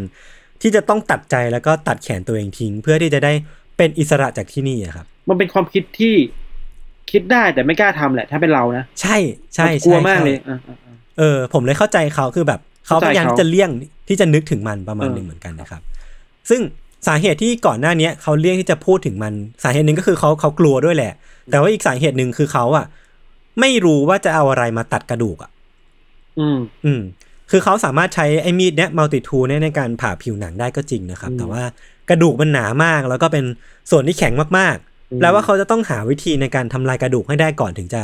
กลับมาคิดถึงออปชันนี้อีกทีหนึ่งครับแล้วก็เขาก็คิดแบบหลายวิธีมากๆว่าแบบถ้าผ่ากระดูกตัวเองไม่ได้ก็เสียแบบติดเชื้อตายที่นี่อยู่ดีก็เหมือนเป็นการฆ่าตัวตายนะครับแต่พอเขาไม่มีช้อยส์อื่นเนี่ยเขาก็ต้องมานั่งลงดีเทลกับมันแล้วว่าแบบคิดไว้ก่อนอะว่าถ้าต้องตัดแขนตัวเองจริงอะมันจะต้องใช้อุปกรณ์อะไรบ้างแล้วเขาจะต้องสร้างอุปกรณ์อะไรขึ้นมาบ้างอย่างแรกเนี่ยคือสายรัดห้ามเลือดแบบที่เรามักจะเห็นกันนะครับที่มันเป็นสแตรปอะคือก็จะรัดเอาไว้เพื่อให้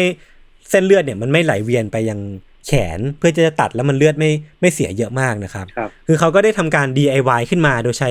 ห่วงเซฟตี้ที่เรียกว่าคาราไบเนอร์คือมันเป็นตะขอเป็นห่วงที่เอาไว้ห้อยไว้กับตัวแล้วก็ห้อยกับเชือกเพื่อเอาไว้ห้อยโหน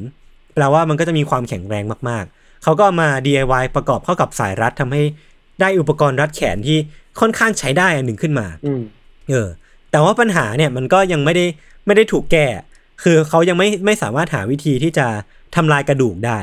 แล้วก็มันก็มีอีกปัญหาหนึ่งที่มันเกิดขึ้นมาคือเขาลองเอามีดไปทาบดูไม่ทันมีดมัลติทูลไปกรีดแขนตัวเองดูแต่ปรากฏว่ามีดมันก็ทื่อ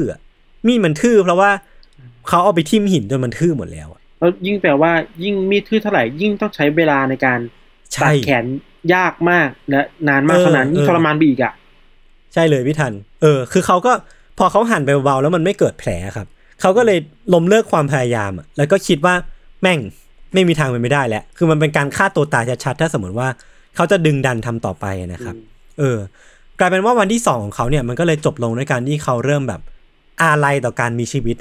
เขาเริ่มที่จะหมดหวังในการมีชีวิตอยู่แล้วก็หยิบกล้องวิดีโอที่เขาแบบพกมาด้วยเนี่ยขึ้นมาถ่ายตัวเองขึ้นมาถ่ายเซลฟี่เนาะแล้วก็เริ่มที่จะรำพึงรำพันถึงสถานการณ์ที่เขาเจอพร้อมกับเริ่มบอกลาครอบครัวแล้วก็เพื่อนๆนะครับด้วยความหวังว่า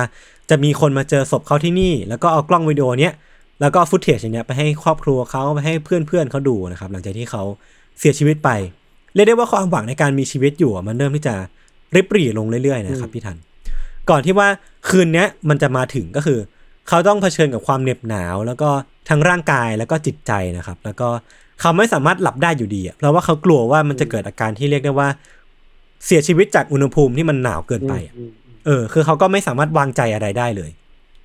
จนเวลามันผ่านไปตอนเนี้ยมันเข้าสู่วันที่3แล้วฟ้ามันก็สว่างขึ้นมานะครับเขาก็เริ่มอบอุ่นร่างกายด้วยการลอง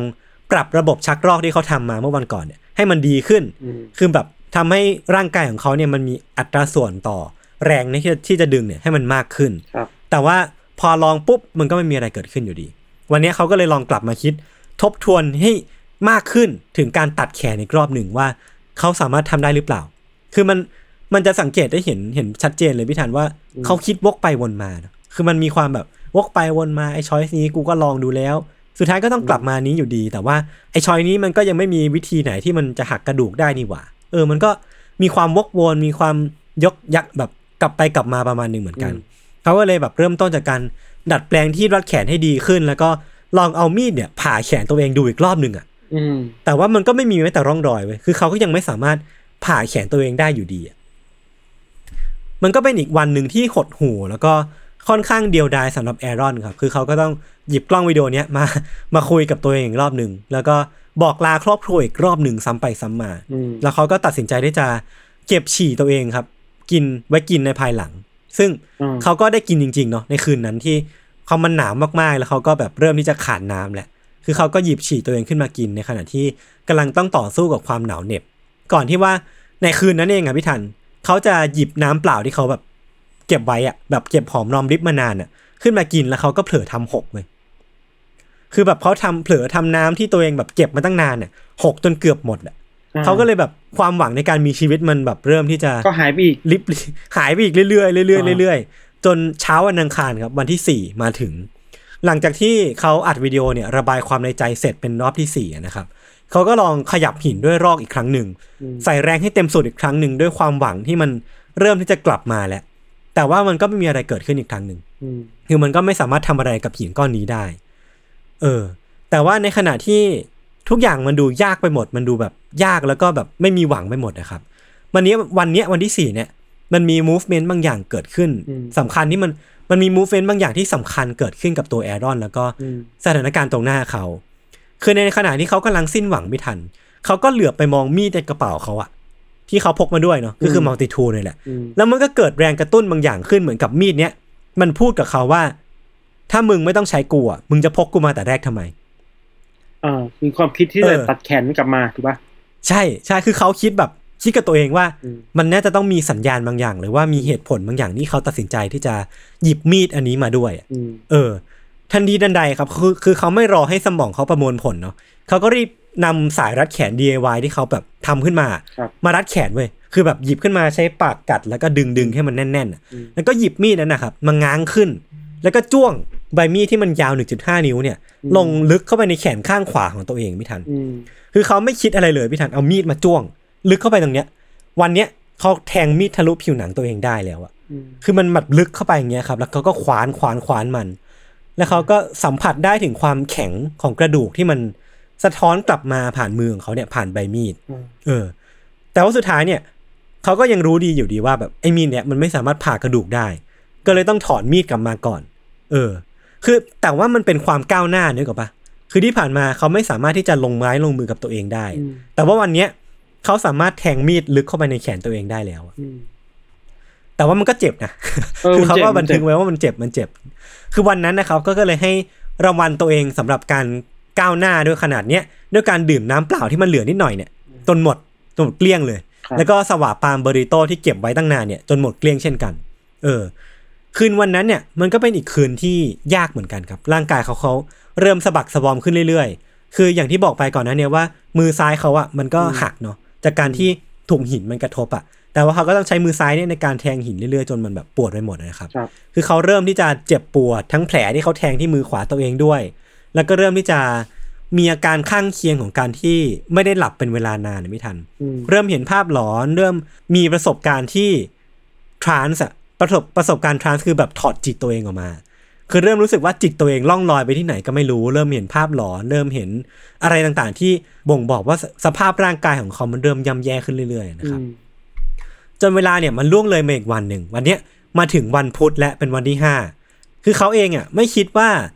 เขาจะอยู่มาได้ไกลจนถึงตอนเนี้ยคือตั้งแต่วันเสาร์จนถึงวันพุธเนี่ยครับเขาไม่ได้นอนมาแล้ว96ชั่วโมงติดอยู่ที่เนี่ยมา90ชั่วโมงแล้วแล้วก็พยายามลองอีกวิธีในการที่จะทำให้หินแตกก็คือการหยิบหินที่มันอยู่ใกล้ตัวไม่ทันมาทุบเข้าไปคือแบบทุบแบบค่อนข้างไร้สติประมาณนึงอ่ะคือเขาไม่ได้ยังคิดถึงการที่เขาออกแอคชั่นไปคือพอรู้ตัวอีกทีไม่ทันมือซ้ายเขาอ่ะแตกไปหมดแล้วก็แบบเจ็บระบมไปหมดเลยพอเขาคิดได้ว่าไอ้การทำอย่างเงี้ยมันแบบไม่มีผลอะไรเกิดขึ้นเขาก็เลยล้มเลิกแล้วก็มานั่งคิดอีกทีนึงว่ากูจะเอายังไงดีวะคือมันเป็นวันที่เขาสิ้นหวังที่สุดอ่ะแล้วเขาก็คิดขึ้นมาจริงๆว่าตัวเองน่าจะไม่รอดไปจากที่นี่แล้วแหละคือที่ผ่านมามันยังพอมีหวังอยู่บ้างเนาะแต่ว่าวันเนี้ยมันไม่ไหวแล้วเขาก็เริ่มที่จะใช้มีดที่เขาพกมาด้วยเนี่ยแกะสลักข้อความลงไปหินบนหินนะครับว่า Aaron October 75ก็คือปีที่เขาเกิดแล้วก็ APR 03ก็คือวันเนี้ยซึ่งมันเป็นการสื่อสารว่าเขาคิดว่าตัวเองเนี่ยน่าจะต้องตายในวันนี้นี่แหละ APR 03คือ3เมษายน Aprilใช่ถูกต้องครับแล้วก็จบด้วยคำว่า RIP หรือว่า Rest in Peace ทำใจไว้แล้วแหละใช่คือเขาทำใจไว้แล้วเขาก็เชื่อมั่นมากๆว่าเขาจะไม่สามารถผ่านคืนนี้ไปได้เพราะว่าสภาพร่างกายแล้วก็สภาพจิตใจเขานะครับพอสลักเสร็จปุ๊บเนี่ยเขาก็หมดแรงแล้วก็เริ่มที่จะเห็นภาพในภวังค์คือภาพในภวังค์ของเขาเนี่ยมันเป็นภาพของตัวเขาเองที่อยู่ในบ้านที่เขาก็ไม่รู้นะว่าบ้านนี้เป็นที่ไหนแต่ว่าในความรู้สึกลึกๆของเขาเนี่ยมันเป็นบ้านของเขาเองแล้วก็เห็นเด็กผู้ชายคนหนึ่งไม่ทันเป็นเด็กผู้ชายผมบลอนด์วิ่งไปมาในบ้านนะครับในความรู้สึกเบื้องลึกของเขาเนี่ยเขารู้ว่าเด็กผู้ชายคนนี้คือลูกของเขาอ่ะคือปัจจุบันเนี้ยเขาไม่มีลูกเนาะแต่ว่าในภวังค์เนี้ยเขารู้สึกว่าเด็กคนเนี้ยเป็นลูกของเขาในอนาคตว่ะแล้วเขาก็โอบรับเด็กคนเนี้ยขึ้นมากอดแล้วก็แบบหัวเราะด้วยกันใช้ชีวิตด้วยกันสักครู่หนึ่งคือในภวังค์เนี้ยพี่ทันเขาบอกว่าเขามีความสุขมากแล้วก็มันทำให้ความคิดที่ว่าเขาน้อมรับความตายตัวเองเนี่ยมันเปลี่ยนไปอ่ะคือไอ้ภวังค์เนี้ยมันมีความสำคัญในการทำให้เขาเนี่ยมีความหวังในการใช้ชีวิตหรือว่ามีชีวิตขึ้นอีกครั้งหนึ่งพอเช้าวันพฤหัสมาถึงนะครับ พร้อมกับความหวังของแอรอนที่มันกลับขึ้นมาอีกครั้งนึงเลยครับเขาก็เลยคิดไปถึงหนทางเดียวที่เขาสามารถมีชีวิตรอดในสถานการณ์นี้ได้เนี่ยมันยังไงมันก็ต้องกลับมาที่เรื่องของการเอาแขนตัวเองออกอ่ะมันเป็นหนทางเดียวที่เขาเหลืออยู่ในตอนนี้แต่ว่าที่ผ่านมาปัญหาที่มันเป็นก้างขวางคอมาโดยตลอดเนี่ยคือการหักกระดูกที่เขาไม่สามารถหาวิธีหักได้สักทีนึงแต่ว่าทันทีทันใดเนี่ยที่เขานึกถึงวิธีที่จะเอาตัวเองออกจากที่นี่ด้วยการตัดแขนเนี่ยมันก็มีไอเดียนึงปิ๊งขึ้นมาพี่ทันในหัวเขาเนาะแบบปิ๊งขึ้นมาทันทีว่าเขาคิดวิธีที่จะหักกระดูกตัวเองได้แบบคิดออกแล้วอ่ะแล้วก็เริ่มที่จะทำมันทันทีเขาเริ่มขยับร่างกายไปมาพี่ทันคือแบบเอานึกภาพนะแขนขวาเราติดอยู่กับที่เนาะเขาขยับขึ้นลงซ้ายขวาแล้วก็เริ่มแรงขึ้นเรื่อยๆพี่ทันคือแบบกระโดดขึ้นกระโดดลงแล้วก็เอาตัวเองเนี่ยไปพิงกับไปกระแทกกำแพงข้างหนึ่งอ่ะคือพยายามทำทุกวิถีทางให้แขนข้างที่ติดอยู่เนี่ยมันงอเท่าที่จะทำได้เพื่อให้กระดูกมันหักเขาก็เลยแบบขยับขึ้นลงในขณะที่แขนเนี่ยมันถูกติดอยู่กับที่มันก็เลยแบบงอผิดรูปผิดร่างนึกออกปะสะบัดซ้ายขวาสะบัดไปมาจนในที่สุดเนี่ยมันก็มีเสียงเปาะเสียงแบบเปาะดังขึ้นมากๆอ่ะในมันดังสนั่นไปทั่วแคนยอนบลูจอนแคนยอนเนี่ยครับมันดังขึ้นและก็นั่นอ่ะมันคือเสียงของกระดูกที่มันหักลงคือตอนเนี้ยข้อมือของแอรอนไม่ทันมันปูดขึ้นมาด้วยที่มีกระดูกแทงขึ้นมาแล้วแต่ว่าเขายังคงขยับไปมาต่อไปพี่ทันคือยังขยับขึ้นลงซ้ายขวากระโดดขึ้นกระโดดลงเพราะว่ามันยังมีกระดูกอีกท่อนนึงกับว่าคือข้อมือมันมีกระดูก2ท่อนอ่ะเขาก็เดินขยับไปมาเรื่อยๆจนเสียงเปาะเนี่ยมันดังขึ้นอีกรอบนึงแล้วตอนนี้ข้อมือของเขาเนี่ยมันเผยเยอะขึ้นมาคือแบบรู้เลยว่ากระดูกมันหักเละเทะแน่นอนแล้วครับคือตอนนี้เขาก็โล่งใจขึ้นมาเปราะนึงอ่ะว่าแบบกระดูกที่มันเคยเป็นก้างขวางคอเขามาโดยตลอดเนี่ยมันไม่ใช่ปัญหาอีกต่อไปแล้วเขาก็เลยเริ่มที่จะหยิบมีดขึ้นมาโดยรู้ดีว่าจะต้องทำอะไรต่อไปอันนี้จะต้อง disclaimer ไว้นิดนึงนะครับว่าค่อนข้างโหดร้ายเขาเนี่ยทำการเอามีดเนี่ยผ่าลงไปโดยใช้วิธีเลื่อยอ่ะแบบใช้วิธีแบบเลื่อยแบบสีไปมาครับจนมันลึกเข้าไปเรื่อยๆก่อนที่จะมันมีแผลเปิดเนาะเขาก็ใช้มือข้างซ้ายที่เหลืออยู่เนี่ยคว้านเข้าไปในแผลลึกของเขาอะครับคว้านเข้าไปเพื่อจะดูว่าข้างในแขนเขาอะมันมี particle หรือว่ามันมีเส้นอะไรบ้างที่เขาจะต้องตัดไปซึ่งในนั้นน่ะการคว้านเข้าลึกเข้าไปเนี่ยเขาก็โยงแบบเลื้อยๆเข้าไปเรื่อยๆเนาะเขาก็รู้ว่ามันมีเส้นเลือดแน่นอนแหละที่เขาต้องตัดมีเส้นเอ็นมีผิวหนังมีชั้นผิวหนังแล้วก็ที่สำคัญคือมีเส้นประสาทคือพอเขารู้แล้วว่าจะต้องตัดอะไรบ้างเนี่ยเขาก็เริ่มที่จะใช้มีดเนี่ยบรรจงตัดไปทีละนิดทีละนิดทีละนิดนะครับคือเขาก็เริ่มตัดจากผิวหนังก่อนชั้นไขมันเนี่ยถูกตัดใกล้หมดเนี่ยสิ่งต่อมาที่เขาจะต้องตัดเนี่ยคือเส้นเอ็นคือเส้นเอ็นเนี่ยมันมีความหนามากคือเขาอธิบายไว้ว่าวิธีการตัดเส้นเอ็นของเขาเนี่ยคือก็ต้องใช้มีดนะครับจิ้มเข้าไปที่เส้นเอ็นดึงมันขึ้นมาแล้วก็หมุนมันก็ยังไม่ขาดเขาก็ต้องทำซ้ำไปซ้ำมาจิ้มดึงหมุนจิ้มดึงหมุนจนมันขาดลงจนเส้นเอ็นเนี่ยมันไม่ใช่ปัญหาสำหรับเขาอีกต่อไปคือตอนนี้นึกภาพนะว่าแผลมันเวอะหวามากแล้วต่อไปที่มันเป็นกำแพงหรือว่าเป็นอะไรที่ยากมากสำหรับเขาเนี่ยก็คือเส้นประสาทพี่ทันเส้นประสาทอย่างที่เรารู้กันว่ามันมีมันคือสิ่งที่นำความเจ็บปวดมาสู่เราอ่ะคือแอรอนเนี่ยเล่าว่าทุกครั้งที่มีดไปจิ้มเส้นประสาทอ่ะมันมีความรู้สึกเหมือนแขนเขาถูกไฟไหม้อ่ะมันแบบจี๊ดขึ้นมาแบบฟืดเงี้ยแล้วลองนึกภาพว่าเขาต้องใช้มีดเนี่ยตัดเส้นเนี่ยครับซึ่งเขาทำใจอยู่ประมาณนึงเหมือนกันแล้วพอตัดเส้นนี้ปุ๊บอ่ะความรู้สึกที่เขาบอกเนี่ยมันคือเหมือนว่าเอาแขนทั้งแขนเนี่ยจุ่มลงไปในแมกมามันร้อนเผามันมันระบมมันเจ็บปวดไปหมดจนเขาต้องพักไปพักหนึ่งอ่ะก่อนที่จะลงมือมาตัดเส้นเลือดตัดเส้นเอ็นต่อนะครับสุดท้ายแล้วเนี่ยพอเส้นใยสุดท้ายที่มันเหนี่ยวรั้งเขาไว้กับที่เนี่ยครับมันถูกตัดขาดออกไปเนี่ยตัวเขาเองก็ถูกกระเด็นออกมาคือมันเป็นความรู้สึกที่แบบมันเคยมีเทนชั่นอยู่ตรงเนี้ยแต่พอเทนชั่นนี้มันถูกตัดออกอ่ะมันก็เป็นการขาดผึ่งนึกออกปะมันเป็นแบบปึกเนี้ยเขาก็กระเด็นออกมาติดกับผนังอ่ะแต่เขาก็เริ่มรู้สึกโล่งขึ้นมาคือในหัวของแอรอนตอนเนี้ยมันมีเพียงคำเดียวที่พุ่งขึ้นมาคือว่า I am free หรือว่ากูเป็นอิสระแล้วโว้ยคือกูสามารถออกไปจากที่นี่ได้แล้วเพราะว่าพอหันกลับไปดูที่หินก้อนนี้ครับคือตอนเนี้ยมือของเขามันติดอยู่ที่นั่นแหละแต่ว่าแขนของเขาเนี่ยมันถูกตัดขาดออกมาจากมือก็มืออันนั้นเรียบร้อยแล้วเลือดอันนี้มันจะแบบไม่นองเลือดขนาดนั้นหรอคืออันเนี้ยมันน่าสนใจมากๆคือไอ อุปกรณ์ DIY สายรัดแขนที่เขาทำอ่ะมันก็เวิร์กประมาณหนึ่งเว้ยแต่ว่าด้วยภาวะดีไฮเดรตหรือว่าภาวะขาดน้ำของแอรอนนะครับทำให้เลือดของเขามันข้นมากๆอ่ะแล้วทำไมมันไม่ไหลกระฉูดแบบที่มันควรจะเป็นมันก็เป็นความโชคดีในความโชคร้ายของแอรอนประมาณหนึ่งเหมือนกันที่เขาสามารถใช้วิธีนี้ในการปลดตัวเองออกจากพันธนาการได้แล้วก็ก่อนที่เขาจะจากไปจากที่เนี่ยไปทันเขาก็หยิบกล้องดิจิตอลมาถ่ายมือตัวเองที่ติดไว้กับหินสักแฉะหนึ่งก่อนที่จะเดินออกไปจากที่นี่นะครับแต่ว่าภารกิจเอาชีวิตรอดของแอรอนเนี่ยมันก็ยังไม่จบซะทีเดียวแล้วเขารู้ดีว่าจากที่เนี่ยไปจนถึงที่ที่เขาจะปลอดภัยได้เนี่ยมันค่อนข้างไกลประมาณหนึ่งเหมือนกันมันก็เหมือนเป็นนาฬิกาที่ค่อนข้างนับถอยหลังอะสำหรับเขาแล้วที่เขาจะต้องออกไปจากที่นี่ได้ก่อนที่เขาจะเสียเลือดมากจนเสียชีวิตลงเขาก็เลยแบบรีบปีนกลับมาแล้วก็รีบเดินทางย้อนกลับไปด้วยความยากลำบากคือมันเป็นระยะทางที่ไกลแล้วก็ไม่เจอใครเลยเป็นทางที่ค่อนข้างแห้งแล้งนะครับแต่พอเขาเดินไปได้สักพักนึงเนี่ยคือเขากำลังจะเป็นลมแหละคือแบบกำลังที่จะไม่ไหวแล้วเขาก็เจอเข้ากับนักท่องเที่ยวกลุ่มหนึ่งครับเป็นครอบครัวเขาที่ครอบครัวนี้ก็ได้ให้ความช่วยเหลือเขาแล้วก็วิ่งกลับไปตามเจ้าหน้าที่ซึ่งสุดท้ายเนี่ยเจ้าหน้าที่ก็กลับมาด้วยเฮลิคอปเตอร์ที่จะนำร่างกายของแอรอนเนี่ยกลับไปรักษาในโรงพยาบาลต่อไปซึ่งการรักษาเนี่ยมันก็ทันเวลาเนาะและสุดท้ายเนี่ยบทสรุปของเรื่องนี้ก็คือว่าแอรอนเนี่ยสามารถรอดชีวิตมาจากประสบการณ์นี้ได้นะครับบทสรุปของเรื่องนี้คือแอรอนเนี่ยรอสตันเนี่ยครับเขารอดชีวิตมาจากการติดอยู่ในร่องเหวเนี่ยเป็นเวลากว่า127ชั่วโมงแล้วเขาก็ต้องกินฉี่ต้องตัดแขนตัวเองทิ้งแล้วก็รอดมาได้อย่างน่าอัศจรรย์ประมาณนึงเหมือนกันตัวเขาเองเนี่ยหลังจากนั้นนะครับก็กลายเป็นคนดังประมาณนึงได้ไปออกทีวีได้ไปออกสำนักข่าวหลายๆที่สำคัญคือได้ไปออกรายการกับเดวิดเลตเทอร์แมนด้วยแล้วก็เรื่องราวของเขาเนี่ยก็โด่งดังไปทั่วโลกแล้วก็เหมือนกลายเป็นหนังด้วยเหมือนกันคือไม่รู้พี่ทันเคยดูเปล่ามันเป็นหนังที่ชื่อว่า127ชั่วโมงอ่ะ127 hours ยังไม่เคยดูเลยครับคือผมก็ไม่เคยดูเนาะแต่ว่าพี่โจบอกว่าเคยดูแล้วบอกว่าลุ้นมากคือมันเป็นหนังที่แสดงโดยเจมส์ฟรังโกโดยเบสออนเรื่องราวของแอรอน รอลสตันเนี่ยแหละครับแล้วจะมีฉากที่แบบเขาตัดแขนป่ะคือมีใช่ไหมพี่โจบอกว่ามีต้องปิดตาคือฉากตัดแขนน่ะตอนที่ผมอ่านหนังสือของเขานะคือผมไปซื้อหนังสือของเขามาอ่านแล้วก็นำมาทำเป็นสคริปต์นี่แหละหนังสือของเขาเนี่ยไม่ชื่อว่า Between a Rock and a Hard Place ก็สามารถไปหาอ่านกันได้คือมันเป็นการบรรยายที่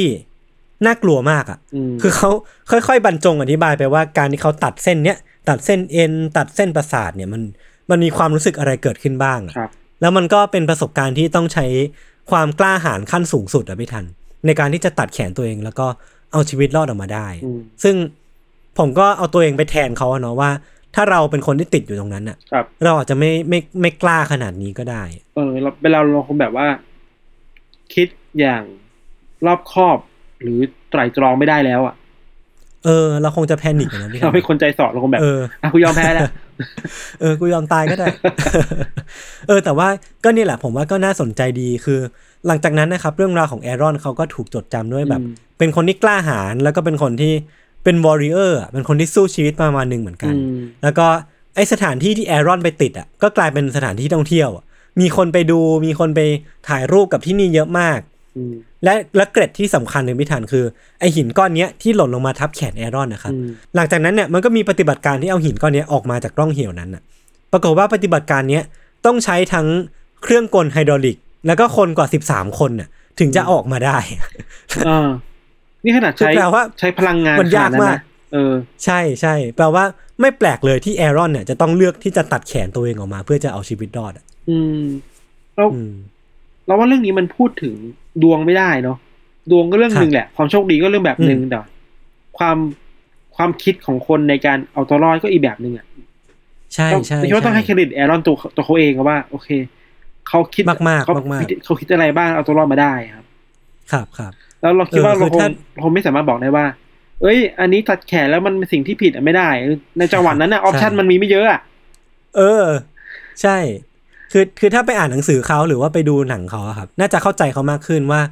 คือแอรอนอ่ะไม่ใช่คนแบบไม่ใช่คนที่ไม่มีความรู้ทางวิทยาศาสตร์นะคือเขามีพื้นเพมาทางแบบฟิสิกส์หรือว่าอะไรพวกเนี้ยเคมีคือเขาก็พอรู้ว่าสถานการณ์ตรงหน้าเขาอ่ะเขาต้องทำอะไรบ้างและการตัดแขนเขาต้องใช้อะไรบ้างคือทุกอย่างมันถูกผ่านการคิดมาหมดแล้วแหละอย่างที่พี่ทันพูดเลยครับตอนนี้ยังมีชีวิตอยู่ดีใช่ไหม มีชีวิตอยู่ครับแต่ว่าเหมือนจะมี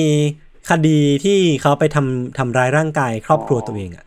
อันนี้ก็เป็นเรื่องส่วนตัวของชีวิตเขาก็สามารถไปตามอ่านต่อกันได้นะครับครับโอเคงั้นวันนี้ก็ประมาณนี้ครับมีเรื่องราวการเอาชีวิตรอดในหลากหลายรูปแบบเรื่องของนิทานแม่งก็โคตรน่ากลัวเลยคือตัวเราเองก็ไม่อยากที่จะเอามีไปมีชีวิตรอดไปเอาตัวรอดเนี่ยในสถานการณ์แบบนั้นเนาะคืออันนั้นเลือกได้อ่ะแต่ว่าอย่างของคุณแอรอนเองอ่ะเราเลือกไม่ได้ที่จะไปตกอยู่ในสถานการณ์แบบนี้ครับโอเคครับแล้ววันนี้ก็ประมาณนี้ครับพวกผม2คนก็ลาไปก่อนติดตามรายการของเราทั้ง2คนได้ทุกช่องทางของซัมเมอร์พอดแคสต์เช่นเคยนะครับสวัสดีครับ